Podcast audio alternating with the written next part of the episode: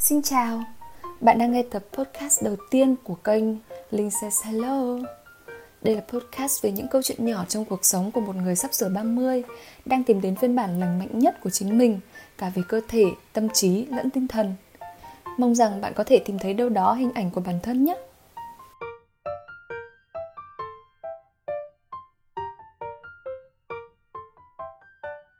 Trước khi đi vào nội dung của podcast đầu tiên mình muốn chia sẻ một chút về lý do mình lập kênh này. Thực ra thì đây là một thử thách của mình mọi người ạ. Năm 2021 này là một năm có rất là nhiều biến động đối với cá nhân mình và mình chọn cách đặt mình vào những cái thử thách liên tiếp nhau để giúp bản thân bận rộn hơn này, suy nghĩ tích cực hơn này, đồng thời khám phá thêm nhiều khía cạnh mới của chính mình mà trước giờ mình còn không biết ấy. Thì um, ở thời điểm hiện tại mình vẫn thực hiện thử thách đọc mỗi tuần một cuốn sách với hai người bạn mà thậm chí là mình còn chưa chính thức gặp gỡ nói chuyện ở ngoài đời và thứ hai là thử thách viết blog hàng tuần với một đồng nghiệp của mình. Trong đấy bao gồm việc mở rộng kênh. Vậy nên mới có chiếc podcast này đây. Vậy thì giữ cho mình bận rộn là cách để mình duy trì tinh thần lạc quan, suy nghĩ tích cực và giữ cho năng lượng của mình không bao giờ bị cạn kiệt. Ngoài ra thì còn có một bí kíp nho nhỏ khác. Mình gọi đấy là hũ đựng niềm vui. Mình có một chiếc hũ nho nhỏ ở trong lòng, nơi mình vẫn nhặt nhạnh niềm vui để cho vào mỗi sáng tại sao lại là buổi sáng? Bởi vì là trong chừng khoảng chưa đầy nửa tiếng đi từ nhà đến công ty. Thực ra chính xác là khoảng 20 phút thôi, bởi vì nhà mình cách công ty khoảng 6 km ấy. thì ờ, mình nghĩ vẩn vơ đủ thứ chuyện trong cái thời gian này. Ai mà chẳng có hàng nghìn suy nghĩ vụt qua trong đầu mỗi phút, đúng không? Bạn đã có bao giờ thử ngồi thiền chưa? Cái việc gạt bỏ đi hoàn toàn cái suy nghĩ ở trong đầu mình thực sự là một thử thách rất là lớn và mình vẫn chưa làm được. Mỗi khi mà ngồi thiền ấy thì có một dạo mình dành thời gian 20 phút lái xe đó để tập trung suy nghĩ về những vấn đề không vui mà mình đang gặp phải. Và dần dần thì mình cảm thấy rất là bế tắc. Có những hôm thì vừa nghĩ vừa rớt nước mắt lã chã nữa cơ. Cũng hơi là buồn cười đúng không? À, mọi người thì luôn nói trong mình lúc nào cũng vui vẻ tích cực.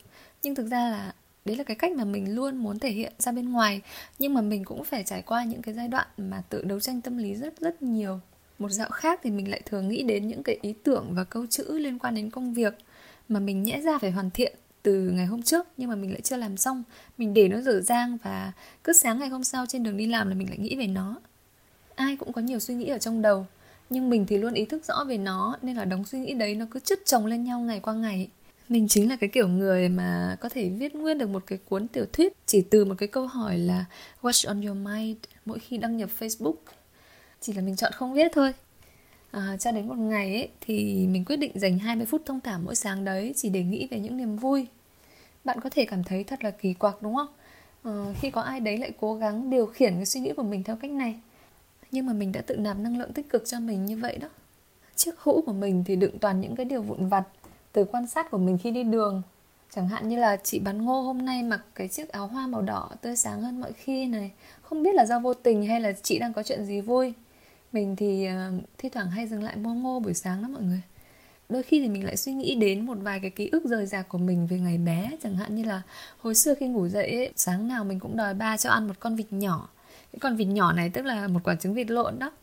Hoặc là mình rất là thích đòi ba nấu cho cái món cơm rang giòn rất là cứng và đỏ ao màu ớt luôn. Mà mẹ mình thì mỗi khi nhìn thấy thì thường nhăn mặt nhưng mà mình rất là thích cái món đấy và mình thấy ba mình là người làm cơm rang ngon nhất ấy. Và đôi khi thì mình nghĩ về những cái khoảnh khắc buồn cười của một người bạn thân của mình mà đã lâu mình không gặp. Nó chỉ đơn giản như thế thôi. Chỉ từ một cái suy nghĩ tích cực nho nhỏ thì nhiều suy nghĩ tích cực khác lại dắt nhau ùn ùn kéo đến.